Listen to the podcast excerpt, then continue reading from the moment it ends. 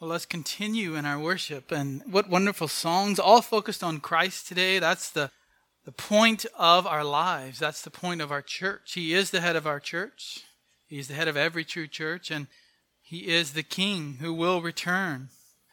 And so we're looking this morning at the supreme worthiness of Christ. The supreme worthiness of Christ. And one of the reasons I chose to start preaching the book of Luke when I did, when our church first started, and spend those years in Luke that we just finished up.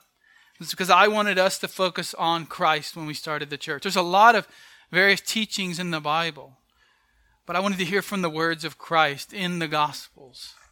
And I have to admit, I've sort of missed preaching from Luke, but I want to return to just the topic of Christ, who he is today, as we look at Revelation chapter 5. If you would open your Bibles, Revelation chapter 5.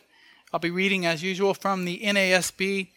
If you didn't bring a Bible or you want to follow along in the NASB, there should be one in front of you under the chair. You're welcome to use that.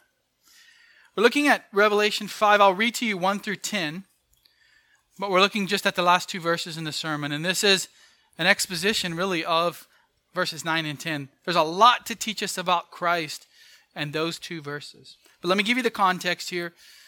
Revelation 5 1 through 10. The Word of God reads I saw in the right hand of him who sat on the throne a book written inside and on the back, sealed up with seven seals. And I saw a strong angel proclaiming with a loud voice, Who is worthy to open the book and to break its seals?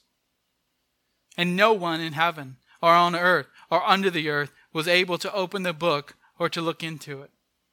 Then I began to weep greatly because no one was found worthy to open the book or to look into it. And one of the elders said to me, Stop weeping. Behold, the lion that is from the tribe of Judah, the root of David, has overcome so as to open the book and its seven seals. And I saw between the throne with the four living creatures and the elders a lamb standing, as if slain having seven horns and seven eyes, which are the seven spirits of God sent out into all the earth. And he came and he took the book out of the right hand of him who sat on the throne. When he had taken the book, the four living creatures and the twenty four elders fell down before the Lamb, each holding a harp and golden bowls full of incense, which are the prayers of the saints. And they sang a new song, saying, Worthy are you to take the book and to break its seals, for you were slain and purchase for God with your blood men from every tribe and tongue and people and nation. You have made them to be a kingdom and priests to our God, and they will reign upon the earth. Today, many people have wrong views of Christ, wrong views of Jesus. Even professing Christians often have wrong views of Jesus. You hear people think that Jesus is a genie, and that if they just rub the genie right, they'll get what they want in life. Much of that's called the prosperity gospel. But sometimes even non prosperity churches will teach that as long as you put Jesus' name in a prayer, as long as you say you're a Christian or, or read your Bible a little bit, then somehow you'll get extra blessing from God. Some people think of Jesus only as a get out of jail free card, which means they're not going to worry about him in this life until the very end. Then they'll consider Jesus and the gospel. Then They'll pull out the get out of jail free card and use it. Other people think that Jesus is just our best friend who's always there to approve of us. Whatever we do, Jesus is loving. Whatever we do, Jesus will accept us. God is love. Therefore, Jesus must approve of all things that people do or, or turn a blind eye to everything. Sometimes people think that God the Father is the wrathful vengeful God, and Jesus is the nice, friendly God. All of these wrong views of Jesus affect the way people worship him. If they are truly believers and they even accept any of these things and all the other things out there in the world that are wrong about Jesus, that affects their view of worship. How can you worship the King of Kings rightly if you don't even understand who he is and what he's done? You really could summarize the Gospels, Matthew, Mark, Luke, and John, with two main points who Jesus is and what he's done. And then the epistles and even the book of Revelation are, are telling us who he is and what he's done and how we should live accordingly.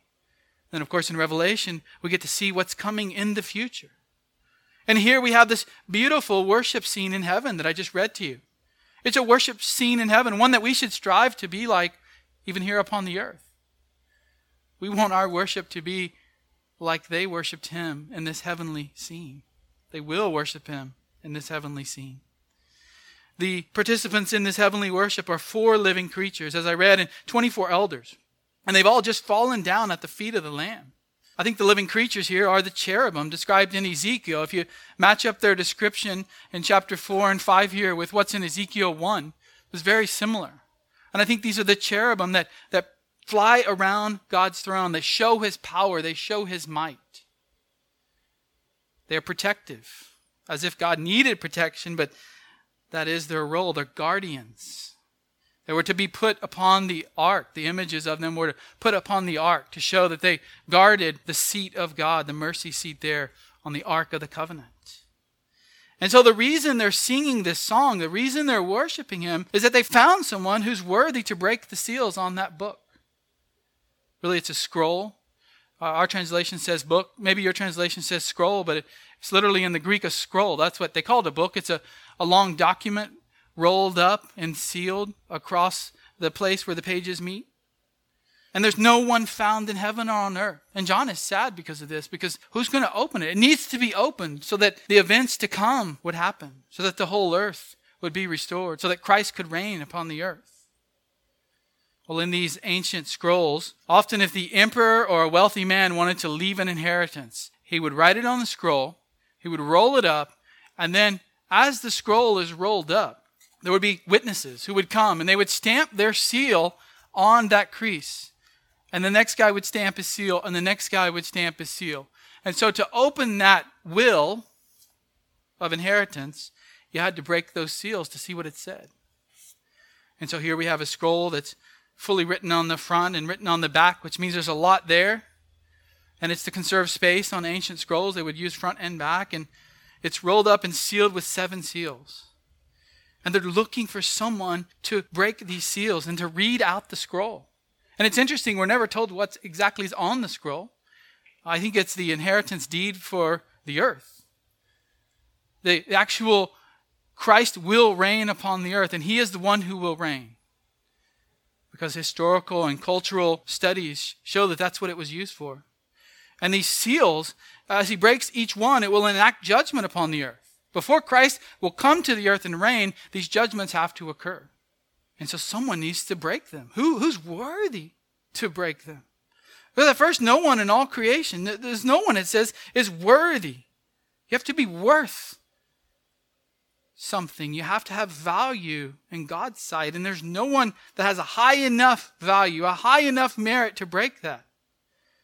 No angels. Not Michael the archangel. He's not of high enough worthiness to break that and to open it and to read it. Who has enough value in God's eyes to inherit the world, in other words? Who? Who, who can inherit the whole world, the whole universe, and bring about its judgment? Who can bring about God's kingdom upon the earth as it is in heaven? That's the question that John brings to us here in this scene that he's looking at. It's a vision that God gives him, a vision of, of an event that will happen in the future. And we finally find out there's only one person in heaven who can open it the lion of Judah. He's a lion, he, he's a roaring lion. The king of Judah, in other words. The one who would rule all Israel and eventually rule all the earth. Yet when John looks, did you follow in the text there? When John looks, does he see a lion? They say there's one worthy, and it's the lion of Judah. But John looks, and what does he see? A little lamb. A little lamb. He doesn't see this strong lion, but he sees a little lamb. And the lion being a symbol of great strength, the lamb's the opposite helpless, small, innocent, meek, gentle, a sacrifice. There's symbolism here teaching us of Christ. He's both the King of Kings, the most powerful person, and yet at the same time, he's a meek, gentle, innocent sacrifice. Lambs are the most vulnerable of all sheep, and sheep are the most vulnerable of all animals. And here's Jesus described as a lamb, a tiny little lamb. It's no ordinary lamb, though. As you can see by his description in, in verse 6, he, he's all powerful. He's got these horns and these eyes, meaning he's all powerful. He's an all knowing Lord and Savior.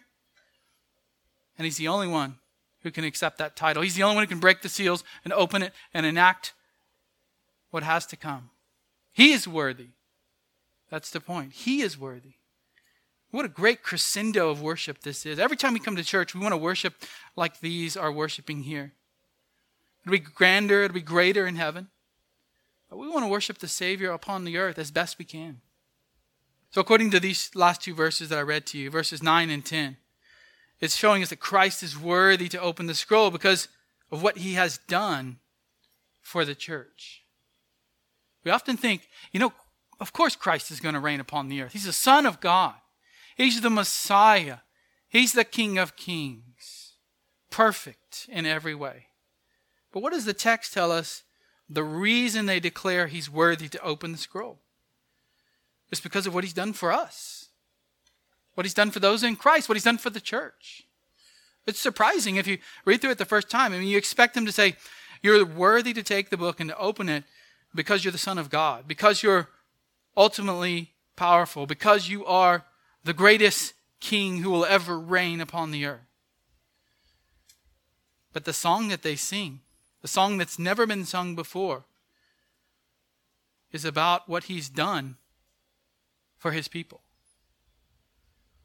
what he's done for his people, ultimately for the glory of God.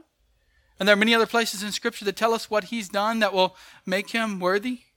But the focus here on what he's done for his people. So, what I want you to see here in this new song is that these living creatures, these elders, are telling us that Christ should be worshiped by us today. Even though this hasn't happened yet in heaven, that, that we should worship him for these same reasons. He's worthy to open a scroll because of what he's done for us what he's done for us. There's going to be three reasons that they give. They give us three reasons. And these are things taught throughout the New Testament. They won't surprise you if you read the Bible. But if you stop to consider them, have you stopped to realize these things Christ has done for me and for you makes him worthy according to them, according to the angels, according to the church that is there. That makes him worthy to accept the deed, the inheritance to the earth. Three reasons. First of all, it says he was slaughtered for our sins. He was slaughtered for our sins. The Son of God, Jesus Christ, gave up his life for sinners. He laid down his life for sinners like you and I. And he allowed sinful men to slaughter him, to slaughter him as a sacrifice. Look at verse 9. Worthy are you to take the book and to break its seals. What's the first reason they say he's worthy? For or because you were slain. And literally, the Greek word there means slaughtered to kill an animal or person violently. He didn't just fall over dead, he didn't die of old age, he didn't die in battle. He gave up himself to be slaughtered like a lamb would in the sacrifice of Passover. This idea points back to Exodus. The nation of Israel is coming out of Egypt, and God tells them to take a lamb, a little lamb, and bring it into their home for four days. Little lamb would become their pet. Little lamb would be loved on by the kids, and they would hug that little lamb and give him a name. And then they would have to sacrifice it, they would have to kill it, and then take the blood and smear it over the doorposts and this blood was a sign that God would pass over them when he was judging all of Egypt. He would pass over them. Their firstborn would not die like the firstborn of Egypt. And so God told Israel to celebrate the Passover every year to remember this a lamb offered up as sacrifice.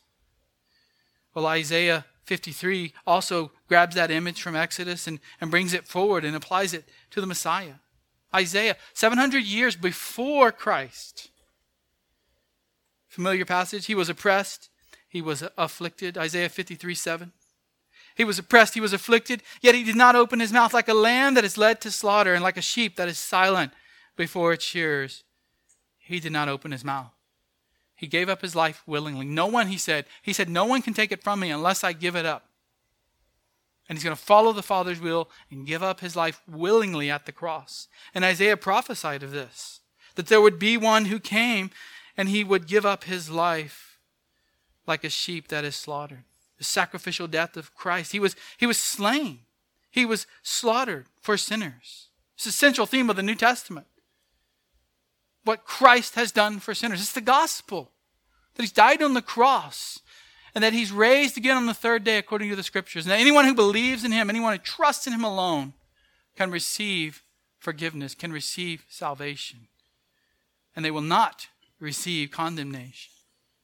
As they're celebrating the Lord's Supper, as we'll celebrate today, as they were celebrating the very first Lord's Supper, Jesus applies the idea of a sacrificial lamb to himself because it's the night of Passover and it's just before his crucifixion, and the disciples are celebrating the Passover feast, and he changes it right in the middle of the meal.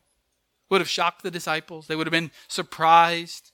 What is he doing? He's, he's teaching something different than we're used to, and he applies it to himself. He says that he's going to be the sacrifice now. This idea that a, lamb would go and be sacrificed for each family in Israel. Now Jesus says he's going to be the lamb. And as we take the Lord's Supper, we remember that. This is my blood of the covenant. It's my blood of the covenant which is poured out for many for forgiveness of sins. It's a symbol uh, of his death on the cross.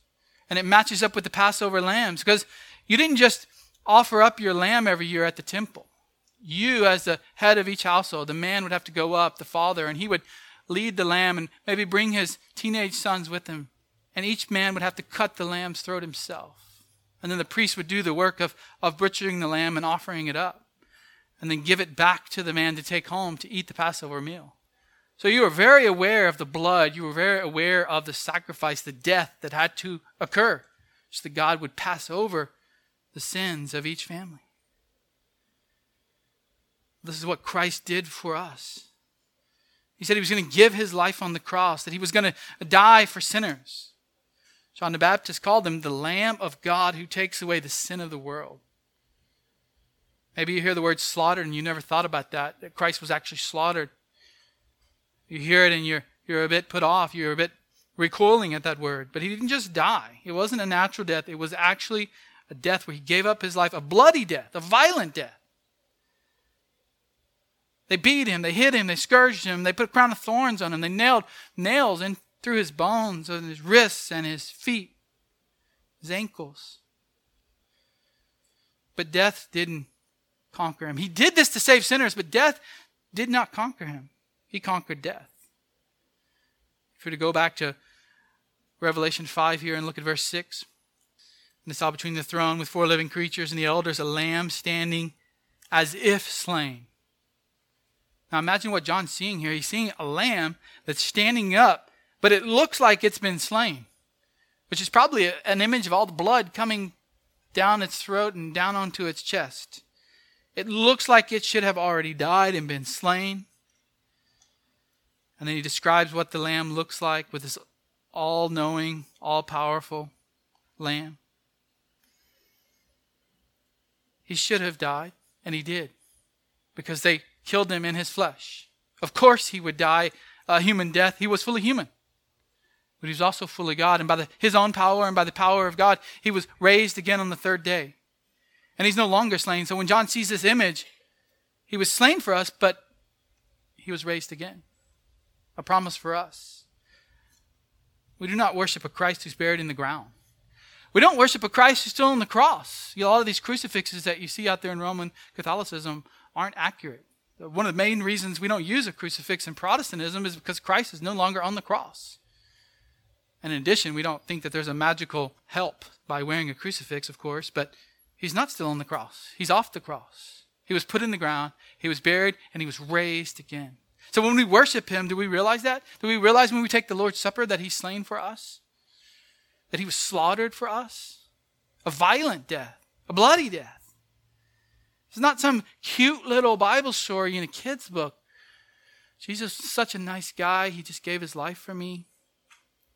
How he was beaten, he was punished. And that doesn't even describe the wrath of God that was poured upon him during those three hours of darkness. Do we worship him rightly? Do we worship him uh, as he is worthy, like they will in heaven someday? And he hung on the cross for six hours. And three of it was in the dark, and three of it the, the Father was pouring out his wrath on Christ for, for all the sinners that would believe in him. He poured out the wrath for three hours in the darkness.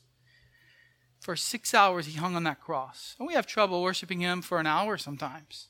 Oh, we want to fall asleep sometimes in church just for the hour, hour and a half that we worship. Or, or we can't pray to him or read our Bibles at home because we're weak, as Paul said. 2 Corinthians 13, we're weak in the flesh. And yet, look what he did for us. Look what he did for us. He's worthy of our worship. He's worthy always of our worship because he was slain. Secondly, secondly, the text here says that he freed us from slavery. He has freed us from slavery. Every person, every person in the world is a slave to sin. Everyone who's ever been born is a slave to sin except for Christ. And of course, Adam and Eve started out not being slaves to sin, but they went under the yoke of, of sin when they did fall. But Christ is the only perfect one. Everyone else is a slave to sin. None are righteous, no, not one, Paul says in Romans 3. So we're under slavery to sin, we're under slavery to Satan. Ephesians 2 that we follow the, the prince of the power of the air. Before you were saved in Christ, you, you followed Satan whether you realized it or not. The Bible says you did. If we trust the Bible, then that's what it teaches. But those who are in Christ have been freed from this. And he's worthy to inherit the earth, it says, because he's freed us from this slavery. Look at verse 9, the rest of it. You purchased for God with your blood. So he was slain. That's his sacrifice. But what did that slaying accomplish? What did that sacrifice accomplish? That's the second reason here. He freed us from slavery. The word purchased means literally to secure the rights to someone by paying a price, by ransoming, by redeeming them. It's redemption, it's slave market language. In the ancient world, you go to the slave market, you would redeem a slave by paying for them, by buying them. That's what Christ has done. It's the same exact language in the original Greek. It's the idea that Christ has paid, he's redeemed those who are in slavery to sin. The same idea is used by Paul, the same word actually in 1 Corinthians, he says, You have been bought with a price. Christ paid a price and he bought you. He has bought those in Christ. Slave market language. Everyone would understand that. There were slaves all over the empire in Paul's day and in John's day. And you could be redeemed, you could be set free if somebody would pay the price to do that. This is what Christ has done for believers. He set us free. It wasn't just a sacrifice to symbolize something, it was a sacrifice to accomplish something. He paid the price for us to be set free. Not to Satan, even though we were in bondage to Satan, Christ doesn't owe Satan anything. He didn't pay the price to Satan, Christ paid the price to the Father. God's justice demands payment. The wages of sin are death. They're death. And so we, we deserve eternal punishment. We deserve eternal death. And it says that Christ redeemed us from that with his blood. With his blood. This payment freed us. It freed us and from our bondage to Satan in the sense that we can truly worship God, so we can truly obey Him, so we can truly live out our life for God. Mark says it like this Mark 10 45. For even the Son of Man did not come to be served, but to serve, and to give his life a ransom. See that word ransom? Ransom for many. He's a ransom. We've been abducted by sin. We've been abducted by Satan, and, and Christ paid the ransom to set us free. Not to Satan, but to God. God allowed Satan to do that. He allowed us to do that until the moment we have faith, the moment we repent of our sins. Then the applied redemption, it gets applied to us and we're set free. We now belong to Christ. We're now slaves of Christ. We're not free to do what we want. We're not free to, to live as we like. We're free to live for Christ. And he actually calls us a slave of Christ. Paul does in Romans, contrasting it with slavery to sin. But you need to realize when he bought you, it was a definite transaction. It was definite. If you're in Christ, if you're truly in Christ, he bought you on that cross. He paid the price for you, and He paid exactly what you needed to be saved. It was a particular redemption. Some would call a limited atonement. I don't think the word limited really describes it as well as particular. Specifically, definitely. It wasn't potential. Christ didn't pay the price for your sins and then sit back and hope that you might just believe. Jesus wouldn't say that. He knew exactly who he's putting down that payment for. He's the Son of God, as if he didn't know. Not just know who would believe someday, but he actually paid the price so that you would believe someday.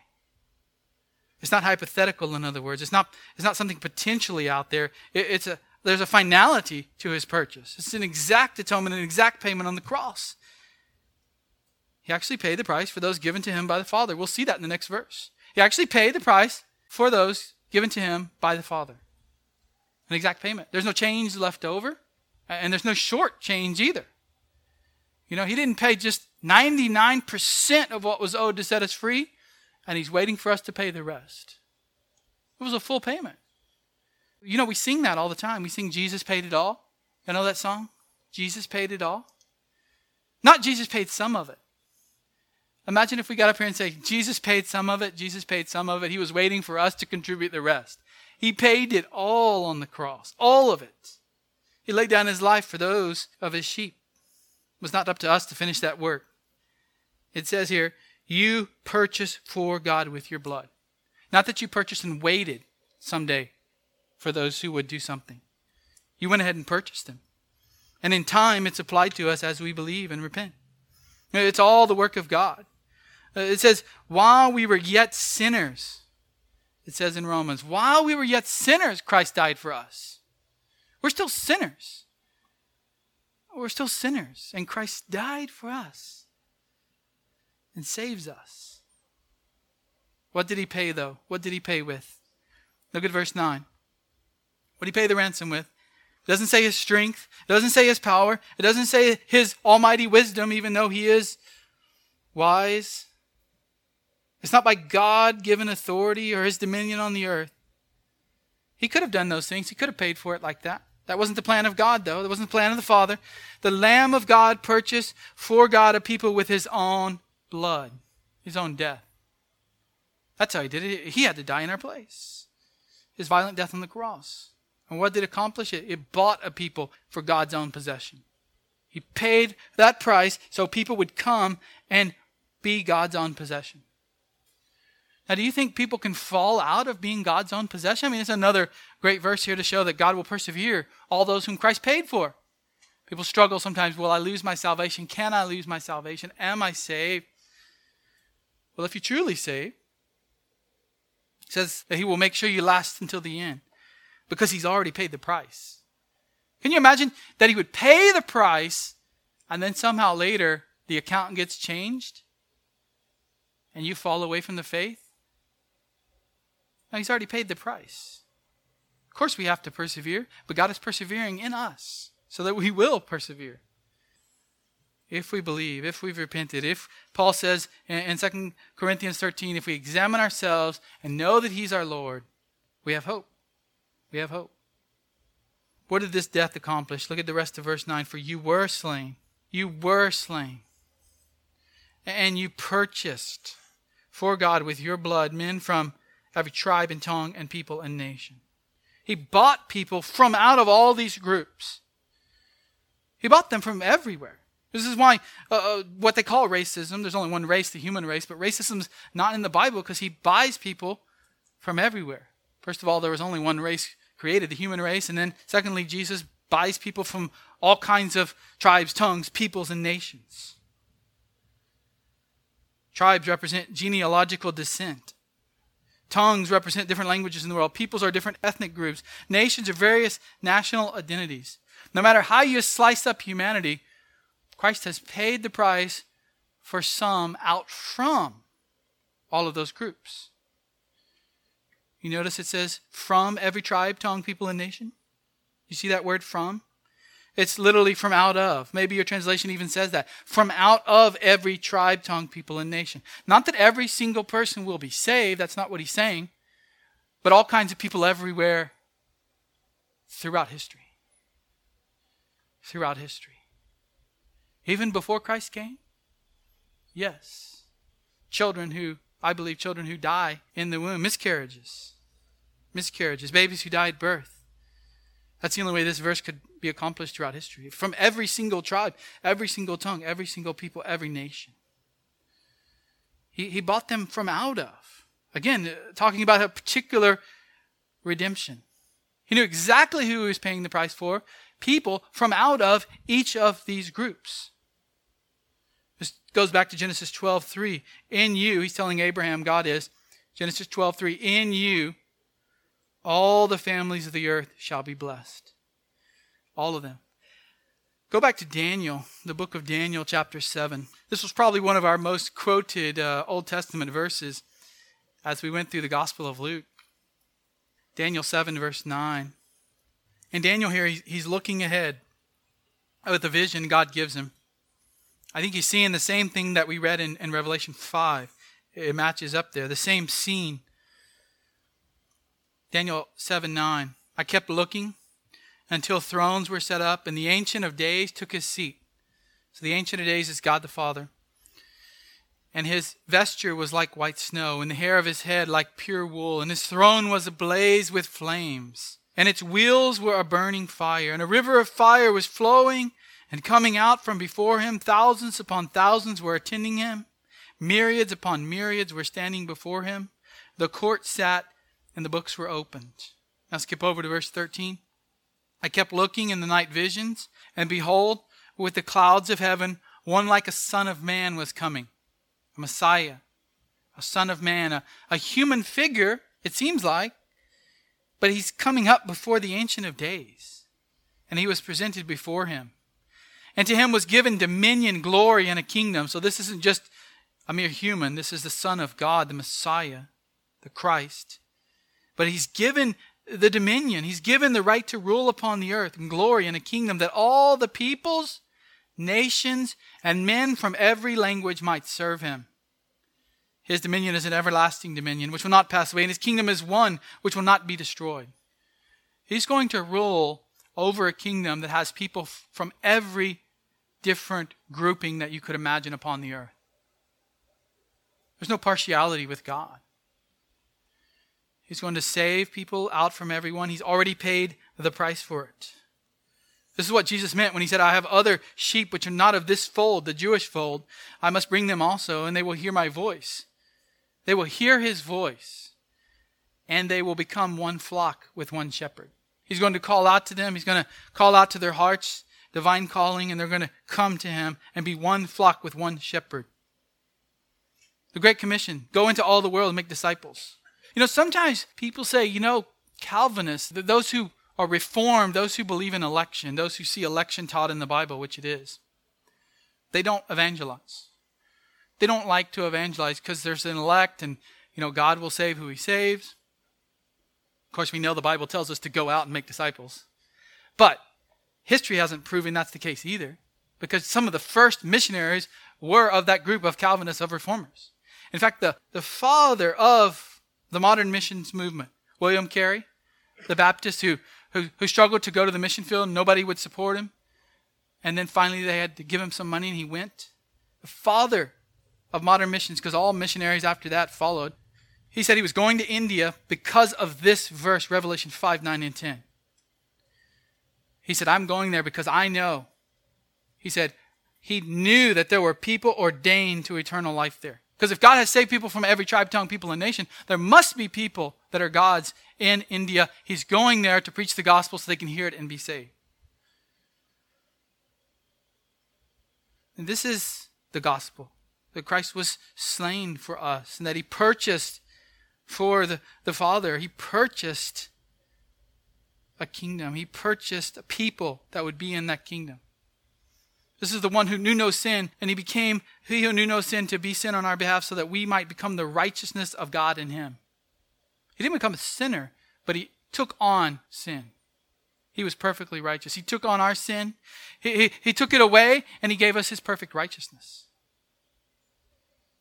That's the heart of the gospel. I mean, that's the gospel that needs to return to the pulpits of today's churches. Why are churches in America not preaching the fact that Christ died for sinners? That if we trust in Him, that payment will apply to us. And if we trust in Him and repent, that we can be saved. Why are we not preaching that all throughout the true and even untrue churches in America? They need to truly preach the gospel.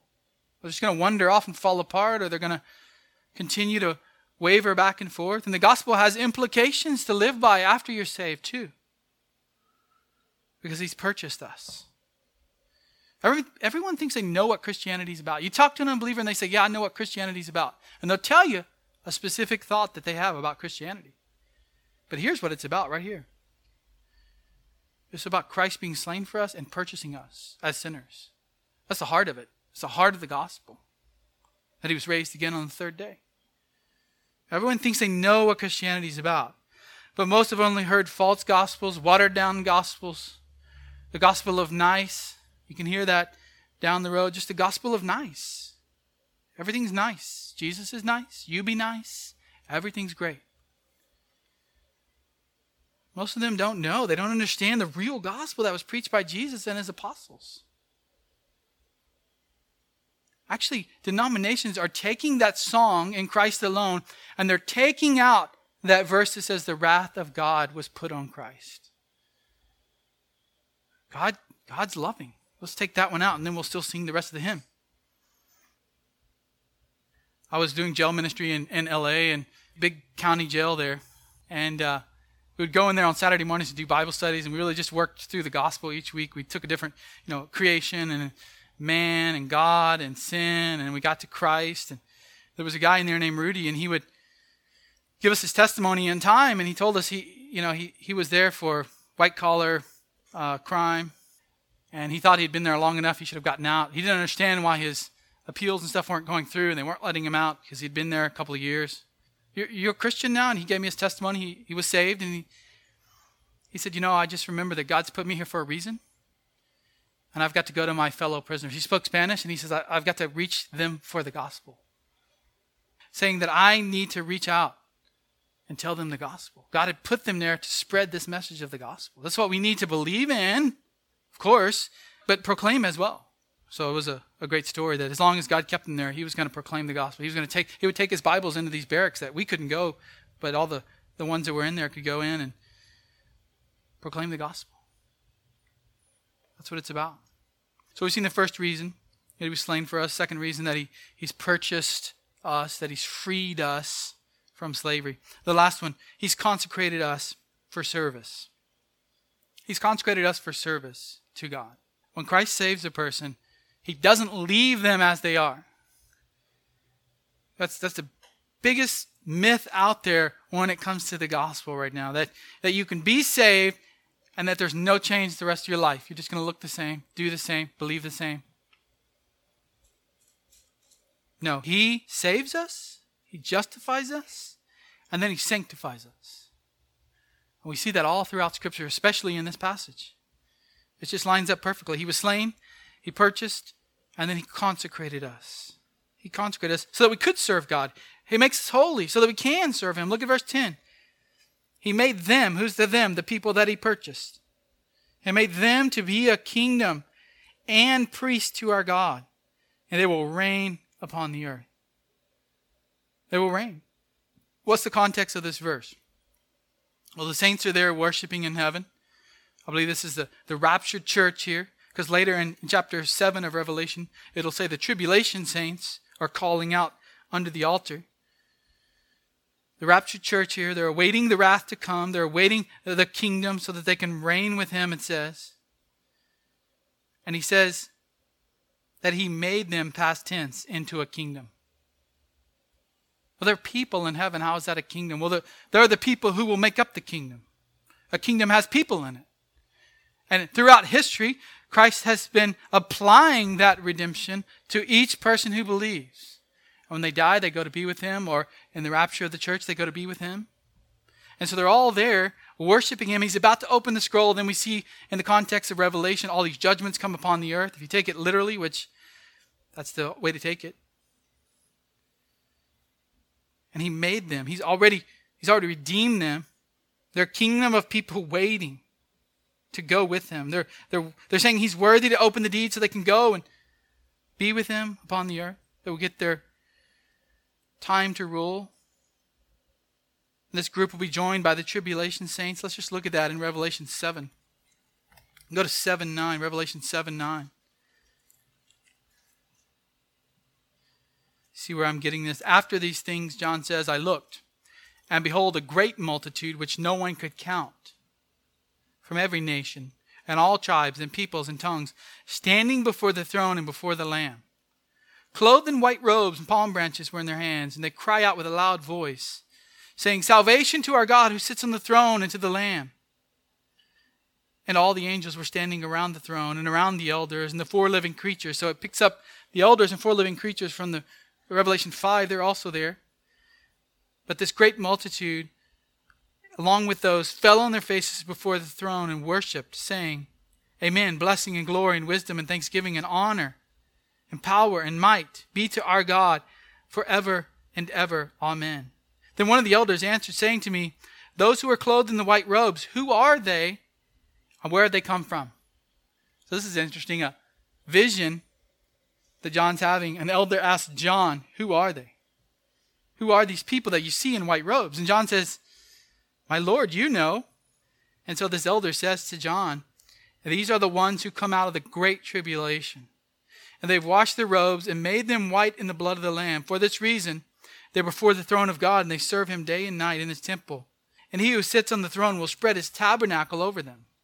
They will hunger no longer, nor thirst any more, nor will the sun beat down on them, nor any heat. Because remember, during the tribulation, they're running for the Lamb in the center of the throne will be their shepherd and will guide them to the springs of the water of life, and God will wipe away every tear from their eyes. He's redeemed a vast number of people, a vast number who will be in that kingdom upon the earth. And they're just waiting for him to reign. They're waiting. And in verse 10, it's alluding back to the purpose that, that God has chosen Israel in the Old Testament, even. They would be a people for his own possession.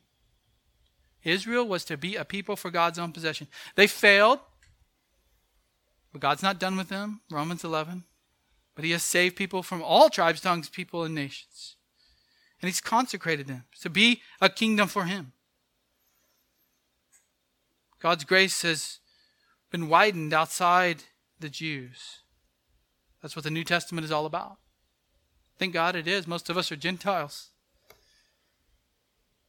Israel became God's holy nation when he brought them out of bondage to Egypt, but, but believers in the church age become God's holy nation when Christ redeems them from the bondage of sin. See, when God saved them out of Egypt, he said, Here's my law, follow it if you're my people. And what they say in Exodus 19? We will. We will. We love you, Lord. They showed that they didn't actually do that, not all of them. But now, when we're redeemed from bondage, we should follow God. He's given us a new covenant, He's given us the Holy Spirit in us. And Peter brings this forward, 1 Peter 2 9. You are a chosen race. That's a quote from the Old Testament. Applied to Israel there, applied to the church in Peter's day. You are a chosen race, a royal priesthood, a holy nation, a people for God's own possession. Thought that was just Israel. No, that's all that he saves. They're all his people. They're all saved for a purpose. You were saved for a purpose. A purpose in this life, but a purpose in eternity as well the purpose of reigning with Christ. says that we will reign. You see that? Revelation 5, verse 10. We will reign with him. I thought he was going to reign. We will reign with him. They will reign upon the earth. Reigning is a, a term used for kings in the Bible. Those of us in Christ will be helping him to rule. Not that he needs help, but he's blessing us as a reward as we reign with him upon the earth. He tells the disciples, Some of you will be head over this city, and over that village, and over that city. Those rewards. That's not why we serve him, but it's a benefit of serving Christ. He promises blessings in that state, in the kingdom. Can you imagine what that'll be like? To reign with a perfect government upon the earth?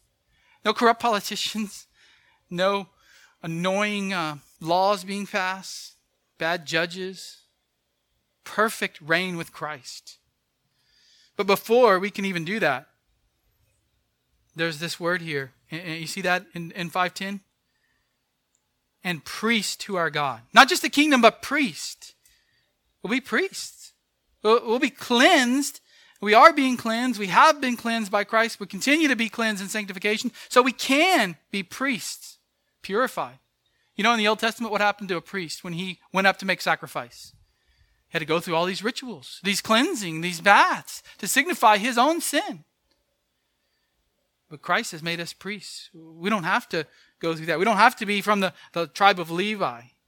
We don't have to go through all the sacrificial offerings and washings. Because under the new covenant, he, He's made us priests to God.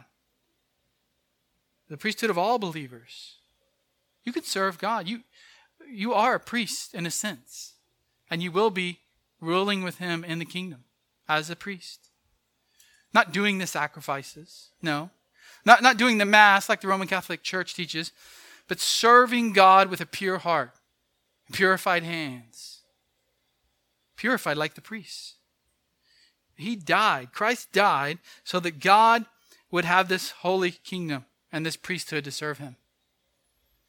Why is he worthy to open the scroll?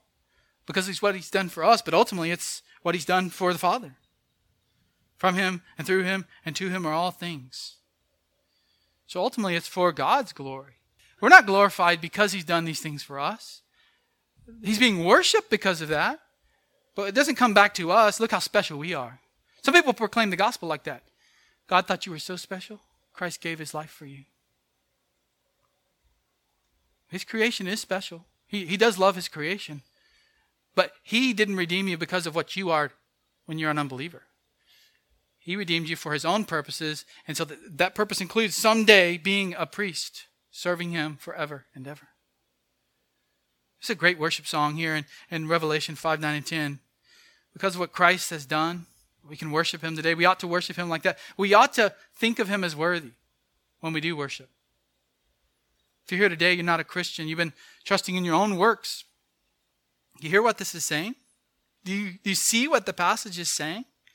that he was slain for sinners like you and me. Jesus has never turned away anyone who's come to him. He was slain for sinners like you and me. You've got to die to yourself.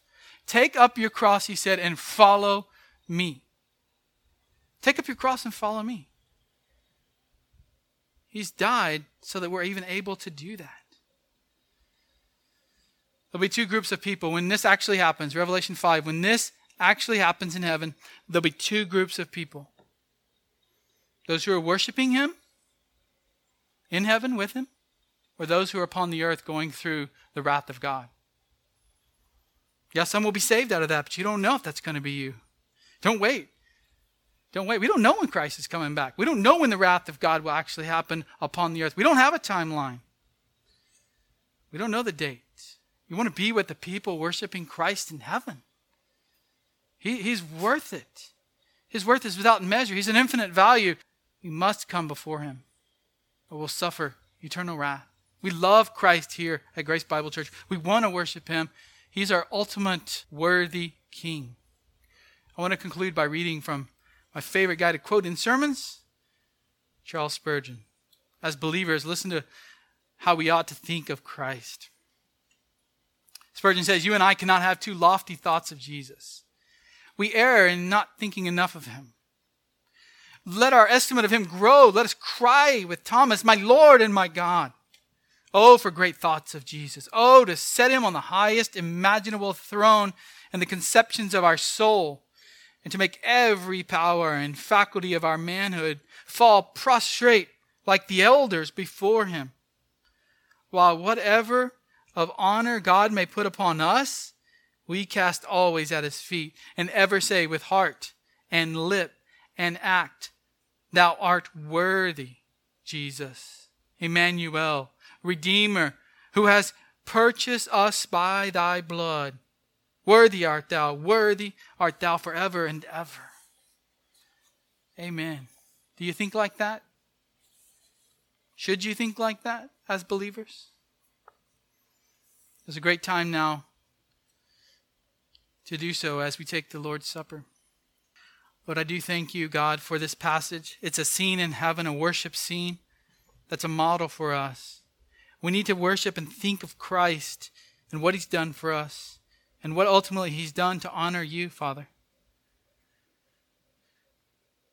Change our hearts. Even, even as believers, we need to be shaped and modeled so that we can worship fully with the right heart, with the right mind, with the right spirit.